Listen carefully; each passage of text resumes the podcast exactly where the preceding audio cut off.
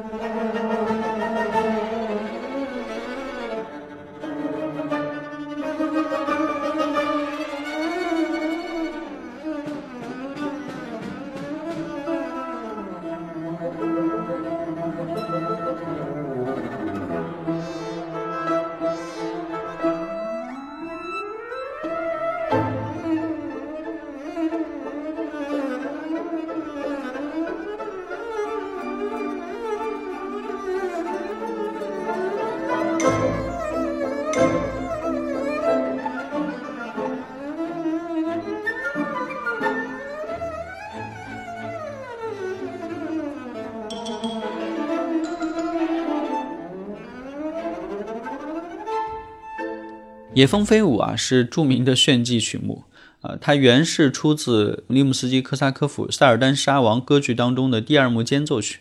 原剧啊是有声乐部的。论音乐的形象啊，这个曲子应该是前无古人后无来者。它先是用双簧管和第一小提琴演奏出半音阶的下行乐句，描绘出黄蜂围绕着天鹅嗡嗡飞舞的感觉。中段旋律起初呢只在伴奏中出现，然后就变成了中段的主题，最后呢再由半音阶上升，描绘出野蜂的离开。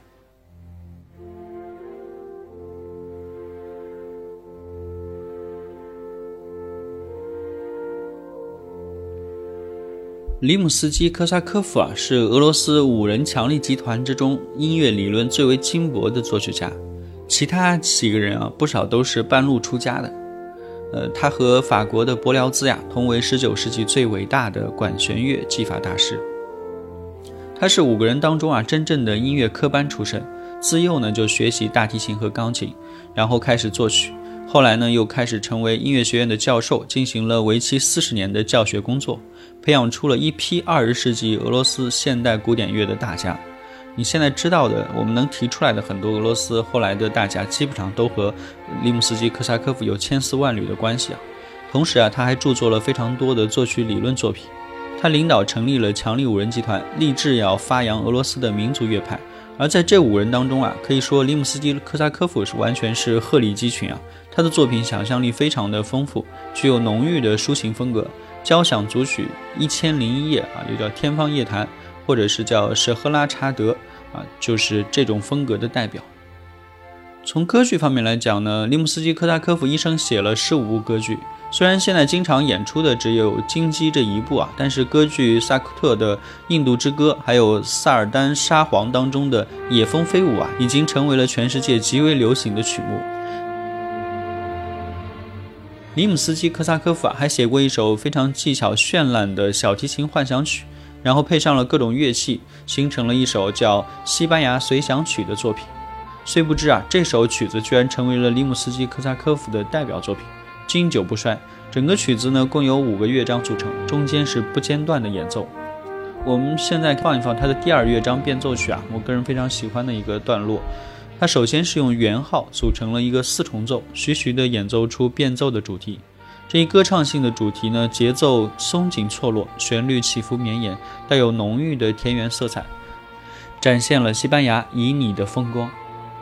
我们现在来欣赏一下吧。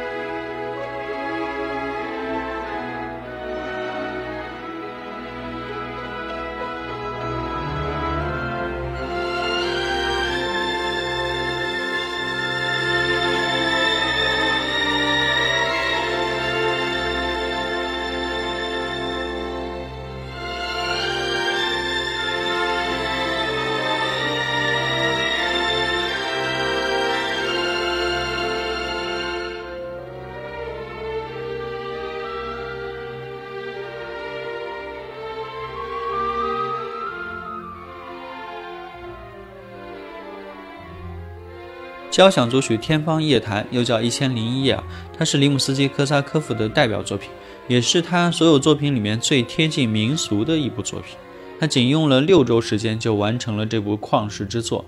取材于著名的阿拉伯民间故事《一千零一夜》。里姆斯基科萨科夫啊，在这首交响组曲的出版总谱上介绍了原作的梗概啊，简单跟大家回顾一下啊，就是古代的阿拉伯苏丹王。沙赫里亚尔专横而残酷，他认为啊，女人皆是居心叵测，而且不贞洁。于是呢，他每天会娶一位新娘，第二天呢，便会处死她们。机智的少女也是我们的女主角啊，舍赫拉查达德，为了拯救更多无辜的少女，主动要求嫁给这位苏丹王。在新婚的当夜啊，呃，女主角给苏丹王讲述了一个离奇而生动的故事。正讲到关键之处呢，他却突然停止。被女主角的故事深深吸引住的苏丹王啊，为了继续听故事的结局，破例呢没有处死我们的女主角。第二天开始啊，呃，女主角又开始以同样的方式给苏丹王讲述了一连串的动听的故事，直到讲了一千零一个夜晚。最后啊，苏丹王被女主的故事所感化，终于彻底放弃了残酷的念头，决心与女主一起白头偕老。这部伟大的民间故事集呢，内容包罗万象，有很多像格言、呃谚语、寓言、童话、恋爱故事、冒险故事、历史故事、名人轶事等等啊，写情写景，深刻生动，生真实的反映出了中世纪阿拉伯地区的社会制度、生活方式、宗教信仰以及风土人情等等。交响组曲《天方夜谭》啊，便是根据这里的故事情节和场景，以音乐形式描绘出来的伟大作品。我们来欣赏其中一部作品《年轻的王子和年轻的公主》啊，希望大家喜欢。我们下期再会。